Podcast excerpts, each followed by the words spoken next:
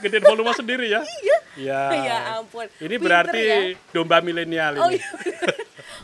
Yang benar itu mulai dari breeding, fattening atau penggemukan, dan baru milking atau susu.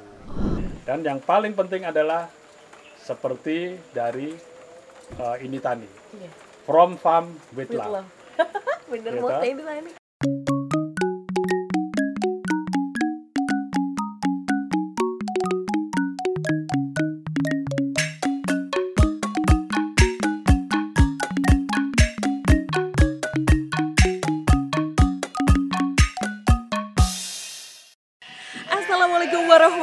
warahmatullahi wabarakatuh. Halo sahabat Tani, selamat sore. Wah, di sini sih tepatnya di Semarang sore-sore sejuk-sejuk menikmati senja dan Feby tak pernah bosan untuk mencari narasumber non inspiratif yang bakal cerita-cerita tentang domba dan kambing. Ya kan, Feby sekarang berada di farm salah satu farm pemilik dari Om Budi yaitu Amri Remboko Farm. Halo Om Budi. Halo Mbak Feby. Bagaimana kabarnya Om? Baik, baik. Gimana Om cucu-cucunya Om kayaknya? Wah ya nakal beginilah.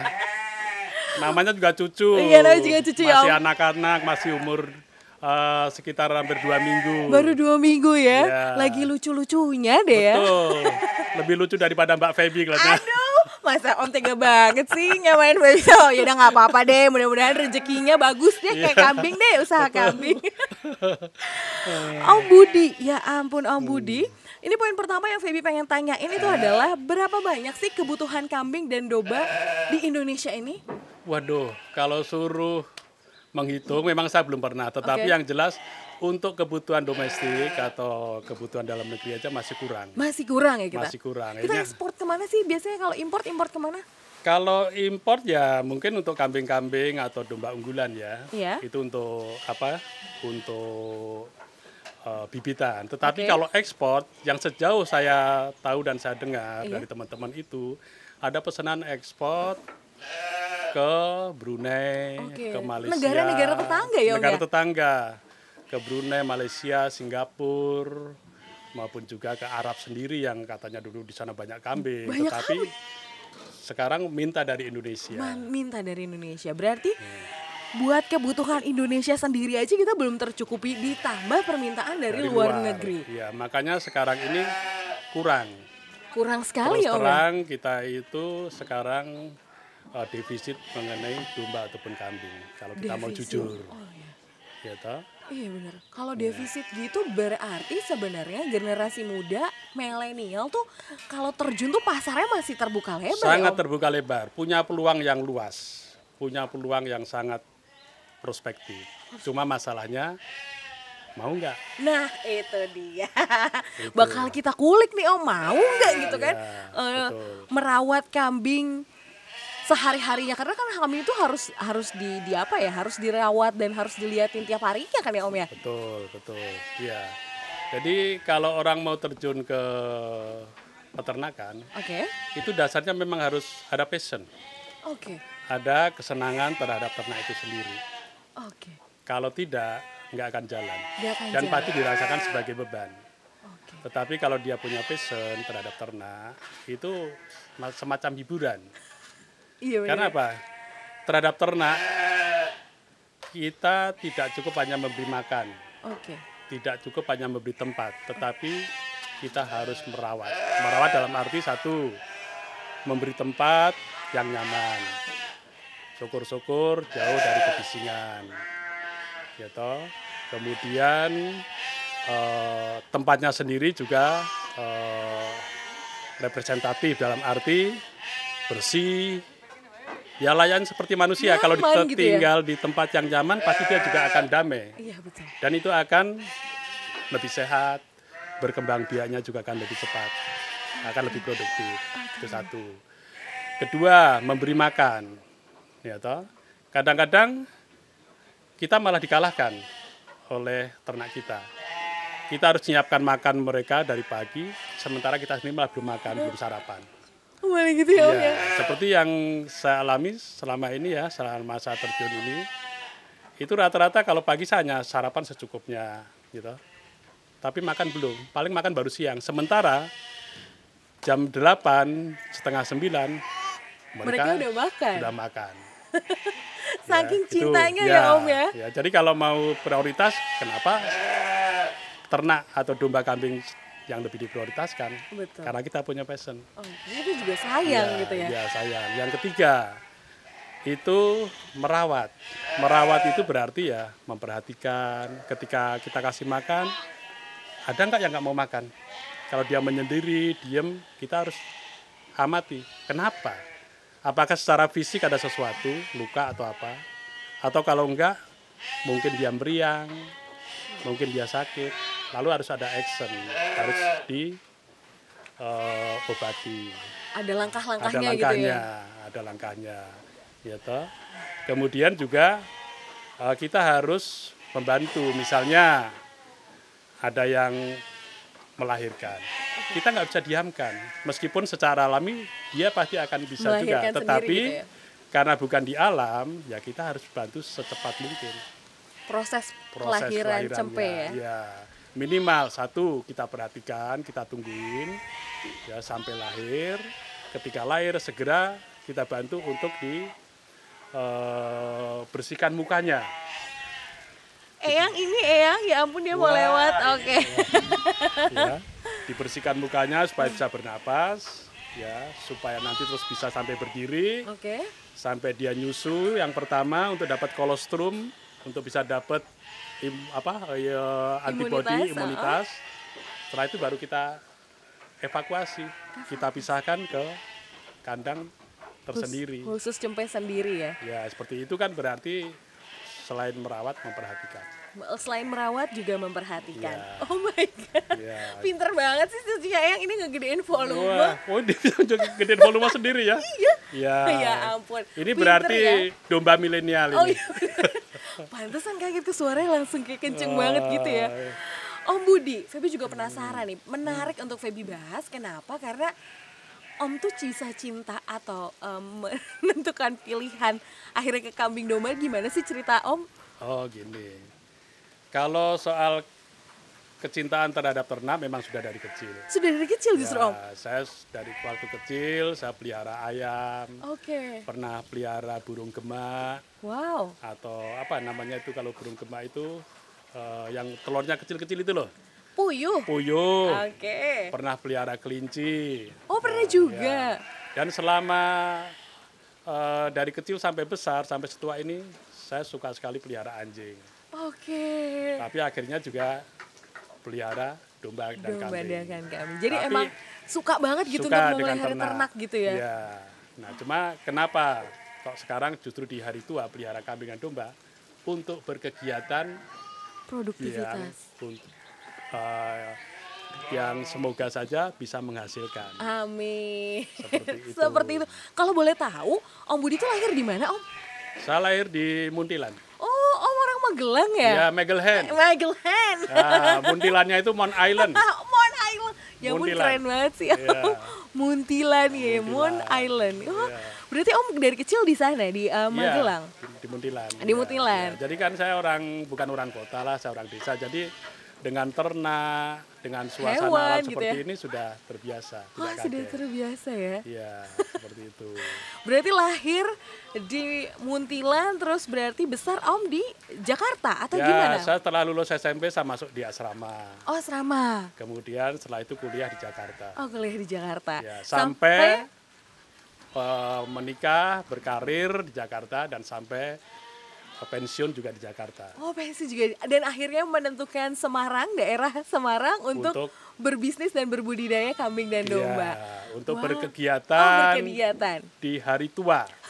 Karena bagi saya tidak ada kata pensiun sebenarnya. Iya sih Om Kak Feby soalnya Iya. kalau ngelihat Om gitu kan di usia Om yang tidak muda lagi tapi semangatnya tuh sungguh membara gitu ya. Kayak melebihi anak muda anak muda gitu jadi sahabat tadi mungkin akan sedikit malu karena Om aja bisa semangat itu gitu ya. Iya. Pasti kita sebagai generasi muda nggak nggak punya semangat yang sama atau bahkan lebih ya Om ya. Ya, ya. Karena menurut saya ya, selama orang masih diberi kesempatan oleh Tuhan dan diberi kesehatan, gunakan itu. Gunakan. Karena kalau diem tidak bermanfaat dan mungkin akan malah sakit. Tetapi kalau semua anggota tubuh gerak, pikiran juga Sehat gitu ya Om ya. Sehat. dia Hati. tidak akan apa dia akan eh, tidak pikun terus kemudian juga karena punya kegiatan dan yang sen- senang juga mungkin dia juga akan enjoy dengan hidupnya Iya benar. Tenang ya Om ya. ya tenang apalagi dengan suasana di sini yang begitu tenang udara Betul. segar Segar. ya masih seperti di Fresh. tengah hutan Iya bener, oh bener, bener, bener. seperti itu ya. Wow, Om menentukan lokasi untuk di pilihannya untuk di Semarang di sini tuh gimana prosesnya Om? Karena ini sungguh sahabat tani nanti kita akan eh, cuplikan beberapa eh, footage footage karena ini layoutnya tuh sungguh representatif gitu Om, bagus banget gitu karena ada bagian mananya, ada gudangnya, ada tempat makannya, dibuat seolah-olah mempermudah sumber daya manusia dan kambingnya untuk untuk untuk berkolaborasi gitu Om di sini. Ya, ya. Sebenarnya ya eh, kita nggak merencanakan begitu saja, tapi suatu kebetulan juga. Oke. Ya, karena dulu ada eh, bersama-sama berusaha dengan teman-teman X dari SMA, Oke. alumni SMA, itu membuat usaha bersama sapi di seberang sana. Oke. Tetapi tidak jalan. Kebetulan istri saya melihat lokasi sini kok bagus.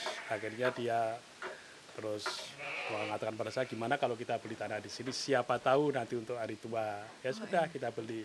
Setelah beli waktu itu kita lihat hanya wah isinya cuma hutan pohon durian aja. Iya, oh Jadi iya. pohon durian ada banyak sekali sampai 50 pohon lebih. Toh? Oke. Tapi kalau untuk apa eh, bisa menghasilkan ya dari setahun sekali, akhirnya mungkin harus bikin kegiatan lah. Oke. Ya, tapi jangan menyamakan dengan kegiatan dari teman-teman. Maka kita coba berkegiatan bikin kandang domba ini. Domba ini.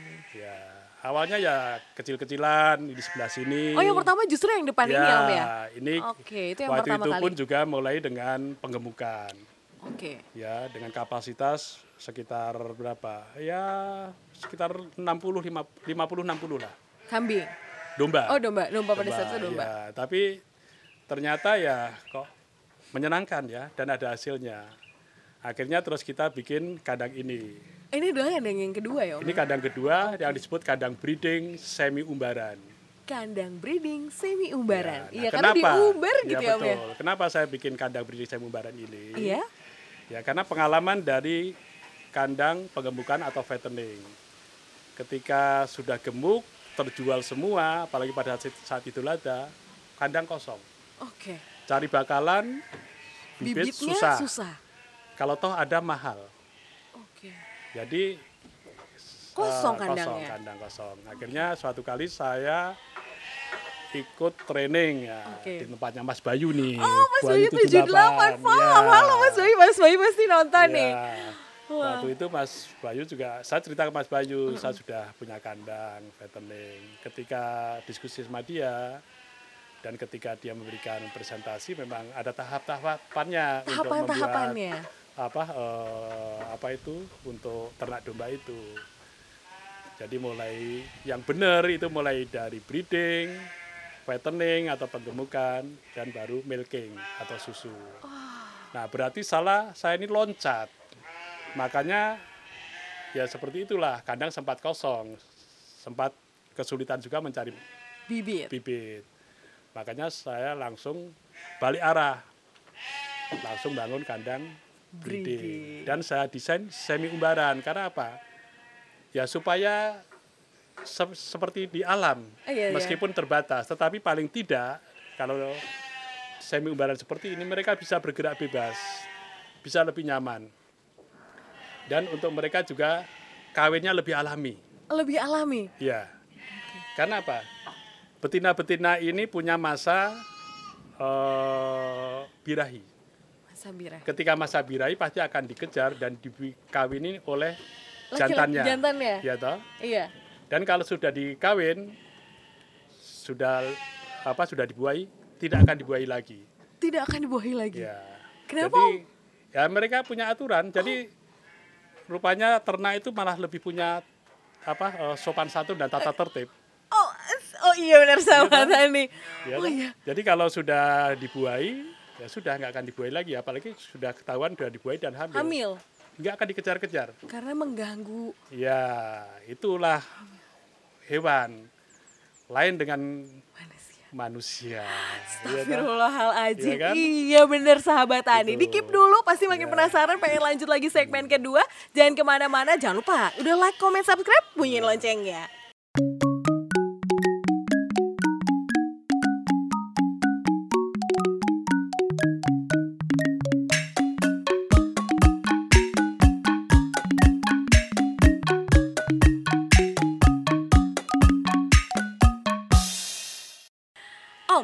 Sempat bilang kalau misalnya sepaham Feby nih orang awam itu adalah yang paling mudah adalah fattening. Dan fattening menjadi pilihan pertama ketika kita mau menjadi pemula kambing dan domba karena Betul. dirasa panennya cepat, lalu hasilnya cepat dan ternyata ada ada kekurangannya ketika ketika Idul Adha, bentar lagi Idul Adha gitu, habis bibitnya. Betul. Dan ternyata tadi Om juga jelasin ada tahapan-tahapannya. Itu bisa dijelasin ulang lagi nggak di Om?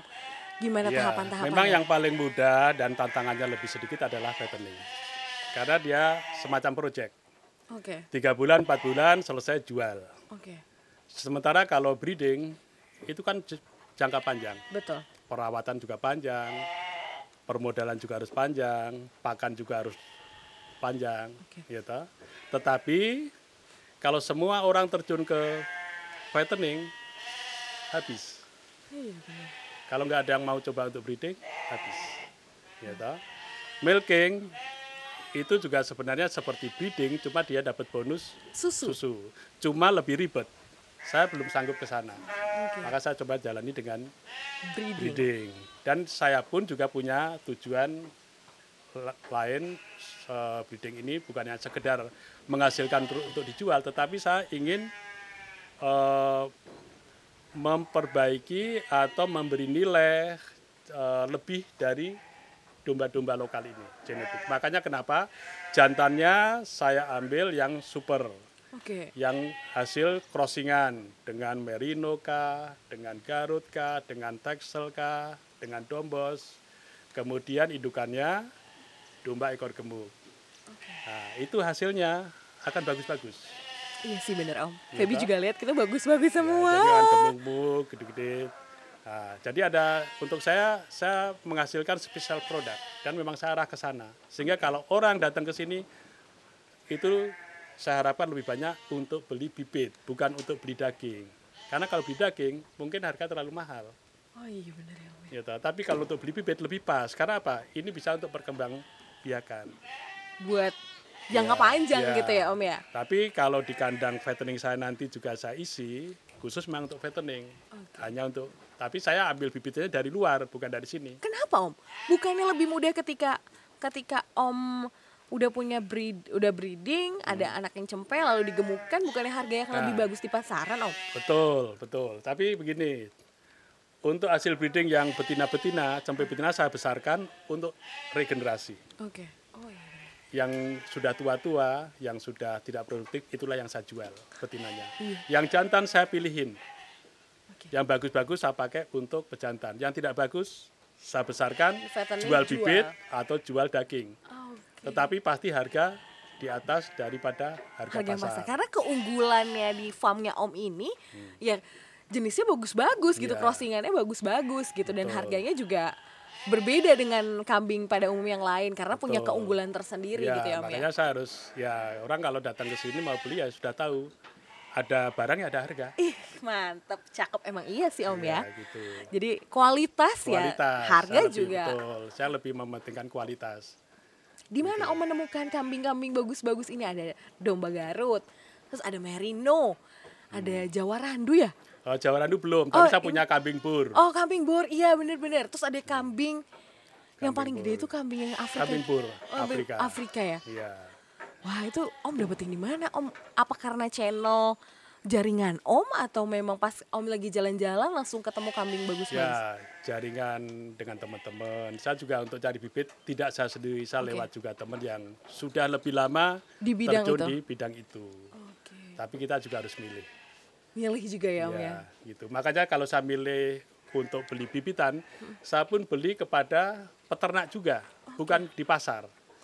Karena kalau kepada peternak pasti juga lebih Bagus. sudah lebih terjamin bagusnya kualitasnya.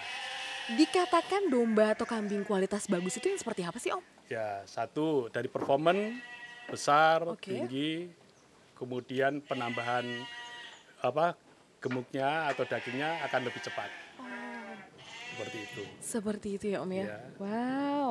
Itu. Dan yang tentu juga sehat. Kalau dari peternak kesehatannya sudah lebih terjamin karena sudah di treatment. Oh iya benar. Ya, Set- meskipun di sana sudah treatment, setiap bakalan yang masuk ke sini saya treatment juga. Minimal saya kasih obat cacing, kemudian saya suntik vitamin, ya untuk jaga-jaga seperti itu. Jadi ketika ada yang datang nggak bisa langsung masuk kandang ya Om ya? Berarti harus dipisah dipisah dulu ya Om ya? Iya, betul. Wow. Kita evakuasi. Kalau boleh tahu nih Om, kan anak-anak muda tuh biasanya senang Hmm. banget untuk menganalisis setiap proyek langkah yang akan dibuat. Biasanya Hmm. waktu dulu Om berpikir bikin farm ini analisis apa sih Om yang Om pakai atau Om gunakan? Ya sebenarnya waktu itu nggak sampai sejauh itu ya. Oke. Yang penting jalan dulu. Jalan dulu. Nah, tapi dalam perjalanan akhirnya kita mulai berpikir. Oke. Artinya mulai berpikir begini, saya harus menghasilkan special product. Spesial produk. Sarannya gimana? Ya seperti itu. Harus ada treatment, harus beli bibitan yang bagus, Oke. ya ta? Dan juga dengan perawatan yang bagus, Oke. seperti itu. Boleh dikasih tahu nggak sih Om eh, perawatan khusus atau bagus di Om salah satu aja untuk kambing dan domba yang ada di farm sini? Satu, eh, seperti obat cacing kita harus Ready. eh, ready dan kita dikasih berkala setiap enam bulan paling tidak. Oke. Ya, karena apa? Pakan saya kan saya campur dengan rumput juga. Oh iya. Ya, Campur ya, Om, ya? Iya, jadi pakan kering dan rumput. Sehingga dengan seperti itu, kalau toh ada cacing dari rumput atau dari tanah itu sudah itu. Kemudian suntik vitamin juga. Kalau ada yang sakit ya harus kita obati. Biasanya sakit kambing tuh apa aja sih Om? Satu, mungkin kalau gangguan pencernaan nggak mau makan. Oh iya. iya. Kemudian meriang, itu juga terus nggak mau makan, ya toh? Seperti itu. Sebenarnya nggak nggak nganu nggak nggak sulit ya. Ya sulit. nggak artinya wabah yang terus seperti apa ternak yang lain terus sekali kena wabah Kena gitu semua gitu ya? enggak Enggak. yang penting bahwa kita ketika melihat ada satu dua yang eh, tidak energik tidak sehat langsung cepat kita evakuasi Oh, itu treatment Iya, jitunya untuk iya. mengatasi kambing-kambing yang ada di sini langsung ya. kita evakuasi kita cari tahu nah, kemudian baru kita obati kita action. Action. obati sesuai dengan apa dengan keperluannya. Ya saya juga tanya kepada teman-teman dokter hewan tanya kalau seperti ini gimana? Oh nanti diobati ini disuntik ini. Ya akhirnya belajar nyontek segala. Wah, seperti itu jadi belajar memang tidak eh, tiada hentinya ya Om ya. Iya. Kita selalu belajar, belajar, Betul, belajar betul. dan belajar. itu Baik, sahabat Tani. Ya, terima kasih banyak Om. Ya. Nanti baru kita lanjutkan sampai dijumpa segmen selanjutnya. Bye bye.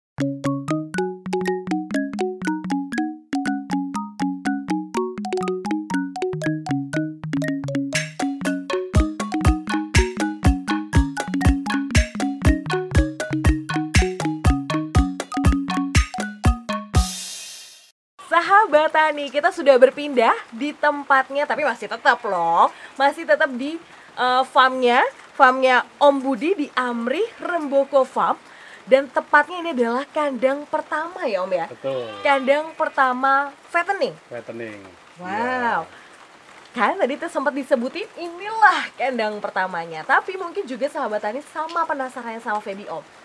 Arti dari Amri Remboko Farm itu apa Om? oke Amring Remboko Farm itu kan dari bahasa Jawa Oke. jadi Jawanya Jawa-Jawa kekuno-kunoan lah ya Nah, karena maka anak-anak milenial sekarang nggak tahu tuh bahasa apa nih kok aneh gitu Agak sulit kedengaran diucapkan di kuping juga Tidak asing. biasa, iya. meskipun itu dia orang Jawa pun asing karena ini memang agak ke Jawa-Jawa kekuno-kunoan tuh. Oke.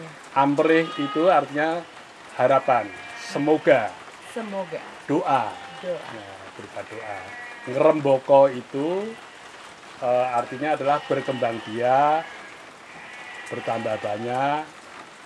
Eh, kalau orang Jawa bilang nak kumana ya Nak kumana, oh ya. beranak banyak, seperti Banyak. itu.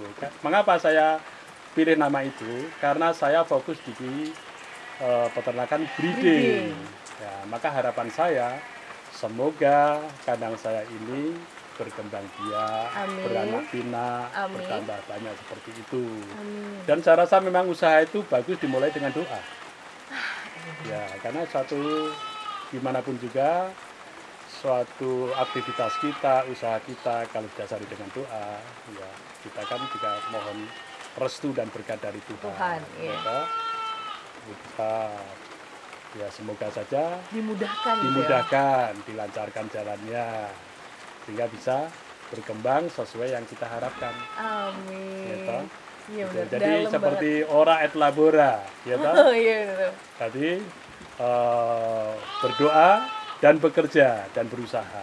Bekerja, berdoa dan berusaha. Berdoa dan ora et labora. Ora itu kan berdoa, labora itu bekerja. Seperti itu kan. Bahasa Latinnya kan seperti itu. Iya kan? benar.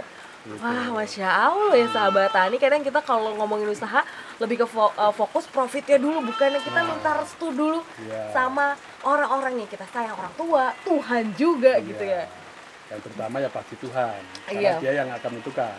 Ke mana kita kita? berusaha sekuat mungkin, hasilnya serahkan kepada Tuhan. Mas, dalam banget sahabat tani. Yang penting kita melakukan melakukan yang terbaik, sudah berdoa, kita serahkan lagi kepada Sang Pencipta untuk mau Betul. dibawa ke mana ini. Iya, usaha karena dia yang kita. menentukan dan yang memberikan rezeki kepada kita. Iya benar. Iya kan? Masya Allah sahabat tani, ada banget suasananya di apa ya? Di, diberikan wejangan dari sosok Om Budi ditambah hujan. Mudah-mudahan Iya. hujan ini membawa berkah ya Om ya. Mudah-mudahan ya. Berkah Hujan buat di sore hari seperti ini memang menambah kesejukan udara di eh, Gunung Pati. Gunung Pati. Iya. Wow. nah, Om, kita bakal ngebahas juga nih kan, Om. Kalau untuk pemula, pemula itu berapa sih, Om, yang model yang harus eh, di di apa ya, dikeluarkan untuk di awal-awal kalau mereka memilih breeding gitu? Wah ya tergantung dari kekuatan masing-masing ya. Oh iya iya benar. Itu. Emang kalau saya sarankan ini jangan banyak-banyak, dicoba Oke. dulu sedikit. Saya pun mulai juga dengan sedikit dulu. kok. Dulu berapa, Om? Eh, ketika fattening saya itu mulai sekitar eh, 50 50. 50 ekor. Tapi kan terus langsung habis. Oh, karena terjual. langsung terjual ya. Ketika saya bikin breeding, ini kandang saya bangun untuk kapasitas 60 ekor. Oke. Kandang breeding yang pertama. Yang pertama. Ya toh? Yang tadi Nah. kita podcast itu loh, sahabat Ya, tani, betul, ya? Nah, kandang itu 60 ekor dengan perbandingan satu jantan untuk 10 betina. Satu jantan untuk 10 betina. Betina. Ya, berarti kalau ada 60 ekor, ya berarti 6 jantan 54 Betina. dan hasilnya sudah ada generasi yang kedua di kandang breeding kedua Wow. itu adalah hasil-hasil dari apa eh, breeding atau anakan dari yang kandang breeding pertama. Yang Dan tadi kita podcast bareng itu kan ya, Om ya? ya ya di sana di kandang breeding kedua itu sudah ada lebih dari 50 mungkin sudah ada 60 Seleb, se, apa eh, selebihnya sudah terjual Sudah. karena itu kan saya pilih-pilih Oke. Se- saya pilih yang bagus-bagus untuk bibitan, yang betina termasuk jantannya yang tidak bagus bagi menurut saya ya, Iya. saya jual. Tapi masih bagi orang lain bagus, Bagus. untuk bibit. Bibit. Seperti itu. Oh, jadi total semua lokasi kandang ini berarti ada empat ya, Om ya? Sekarang ada empat ada kandang. fatteningnya dua, breedingnya Breedingnya dua. dua. Ya. Itu total kambingnya berapa, Om? Sekarang ini sementara saya masih fokus di breeding. Fatteningnya kandang sementara saya kosongin. Oh iya, Ya baik. toh. Eh, semua total ada 200, sekitar 200. Kurang lebih 200. Banyak banget ya, Om. ya. Gitu. Berapa anak kandang yang ada di sini, Om? Anak kandang ada dua. Bersama saya tiga. Dua, Om. Ya, Sebanyak itu dua. betul. Karena Wow. sebenarnya satu anak kandang itu bisa merawat Iya. 200 ekor. Satu anak kandang bisa merawat 200, 200 ekor. ekor. Kenapa? Satu, eh, kita menggunakan pakan kering campur rumput. Oke. Jadi meskipun cari rumput tidak 100 persen. 100 persen. Gitu. Itu pertama. Kedua, kita sudah mekanisasi. Sudah ada mesin chopper untuk nyacah rumputnya, sudah ada mesin mixer untuk merengat apa mencampur pakan keringnya dan pakan dan bahan pakan rumputnya seperti itu. Jadi Ya, bisa, Bisa ya Om bisa. ya. Ditambah saya. Ditambah Om turun langsung ya, seperti di itu. kandang. Jadi- Wah, keren. Jadi, masih bisa ditangani. Tapi kalau nanti kandang fattening saya isi, saya harus nambah lagi. Harus nambah lagi Iya. ya. Ya karena makin banyak tentunya Makin ya Om ya. Ya. Nah, ini juga salah satu jadi problematika generasi muda, Om. Ya. Yaitu pasar. Ketika kita sudah membreeding gitu kan, berarti kan kita sudah tahu nih pasar mana yang kita tuju, Hmm. segmentasi pasar yang kita tuju. Ya, Nah, ya, kalau ya. kalau farm ini bagaimana, Om? Biar sahabat tani biar tahu pasar mereka dan segmentasi mereka di mana. Oke. Saya lebih milih pasar untuk orang-orang yang cari bibit. Oke. Ya. Jadi rata-rata ke sini memang mencari bibit atau mencari eh, domba untuk keperluan kurban dan akikah. Oh iya. Karena mereka memilih yang Paling bagus. paling bagus. Karena buat tapi anak ya, kan akikah anak. tapi kalau untuk daging, Iya. ya mereka mungkin melihatnya kok mahal. Emang harusnya berapa? Kasih tahu dong Om Waduh, sedikit aja Om. agak susah ya. Ya Yang- karena kan kualitas. Kata Betul. Om Om kan punya keunggulan sendiri. Makanya Ya. segmentasi itu segmentasi pasar kan beda-beda gitu Om. Betul. Yang jelas saya jual di atas harga pasar. Di atas harga Harga pasar. pasar. Eh penasaran? Oh, langsung aja ke sini Iya. kalau emang serius gitu ya Om ya mau fokus dan suka banget sama ternak kambing dan domba gitu ya. Karena ada barang, ada harga. Ih bener itu aja banget. prinsip saya. Kalau dia udah suka, wah ya emang bagus. Iya lah. Ya, Kalau udah suka nih harga kayaknya belakangan Iya. gitu ya Om ya. Dan banyak orang juga datang ke sini, terutama yang untuk AKK, untuk yang keperluan korban, ataupun yang memang cari bibit. Oh cari bibit. Tapi Om ikut kontes-kontes kambing gitu nggak Enggak, sih Om? Oh, saya enggak. Saya lebih suka ya breeding gini aja. breeding sini aja, nggak usah lah. Kontes-kontesan itu untuk apa ya? Untuk apa? Itu lebih untuk kelangenan ya. Iya bener Om. ya Harganya fantastis, fantastis harga itu. fantastis ya nggak usah pakai kontes saja memang sudah ada yang mahal kan Oh iya juga sih apalagi nanti kalau ada yang kontes ya Om ya. seperti itu Wow, pasar udah berarti. Terus dari segi sang eh, pangan, sandang, papan dari kambing juga udah nih Om. Berarti biasanya masalahnya adalah keberanian. Ya Ya kan? Keberanian sahabat tani ada nggak Om kayak wejangan, nasihat atau saran buat generasi muda biar semangat itu sama gitu sama kayak Om Budi. ya gini. Setiap kali mau mulai usaha itu memang harus dipikirkan. Saya fokus ke mana? Oke. seperti gini kalau mau ternak domba fokusnya ke mana? Apakah mau ke breeding fattening atau milking?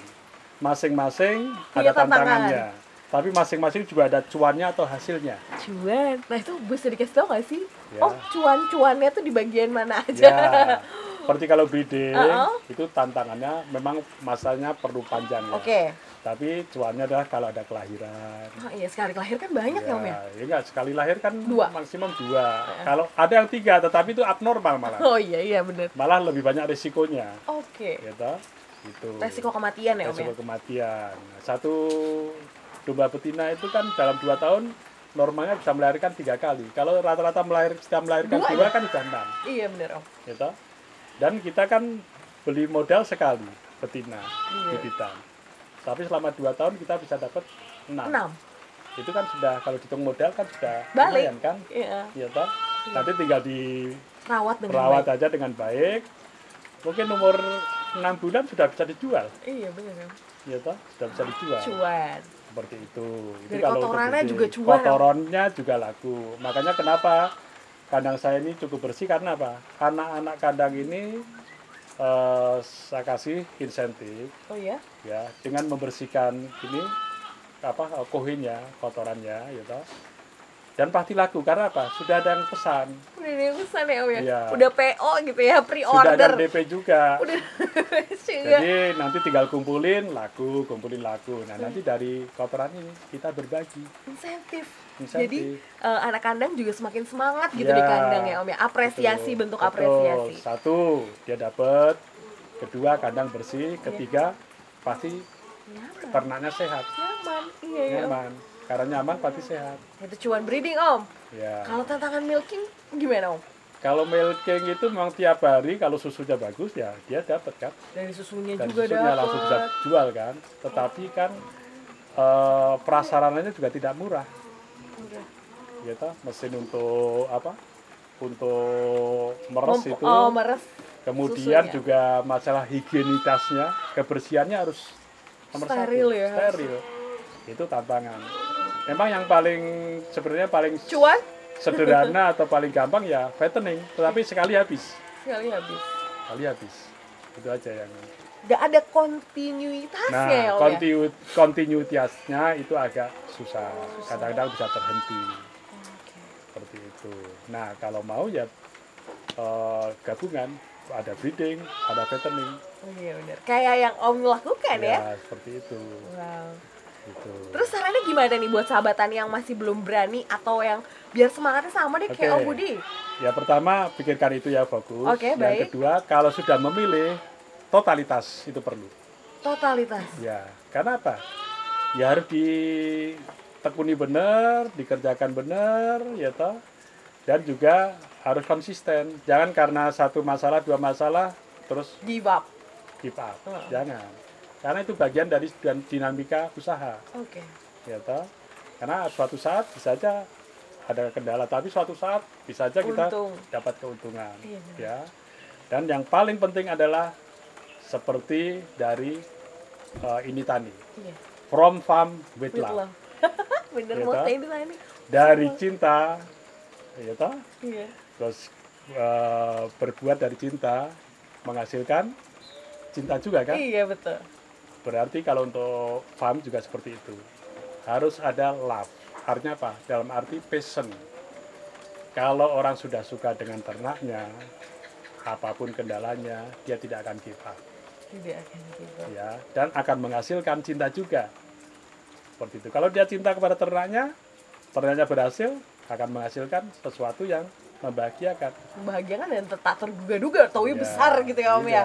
Gitu. Wow. dan mulailah jangan langsung besar karena cari pengalaman dulu dan yang penting juga harus banyak bertanya kepada banyak orang yang Oke. juga para peternak menjalin network gitu mungkin boleh lihat YouTube juga tetapi yang paling bagus adalah Menemukan mentornya ya Om ya ya. menemukan mentornya ketemu teman-teman peternak yang sudah senior tanya kalau ada masalah ini bagaimana mengatasinya Iya, baik. seperti itu saya pun juga dari nol kok Dari nol. saya nggak punya basic pertanian peternakan Wow. perikanan nggak ada ada sama nggak sekali. Om. ada tahunya pokoknya saya punya kegiatan di hari tua Oke. setelah selesai kegiatan formal di kantor ada seperti ini ya saya terjun Wow. seperti itu ya yang penting mau belajar sesuatu yang baru Mau belajar sesuatu yang baru. Wah. dan totalitas Totalitas tanpa batas ya Om Budi. ya seperti itu Wah, sahabat tadi udah gak kerasa kita udah hampir mengakhiri segmen. Ketika segmen udah selesai, Om, terima kasih banyak sudah memperkenankan Feby dan tim ini Tani Siap, untuk datang. Semoga apa yang kita berikan benar-benar bermanfaat, Ya. bisa diambil baiknya gitu ya Om ya. Ya. Dan bisa menjadi semangat untuk sahabat tani karena ini Tani semangat bertani untuk negeri. terima kasih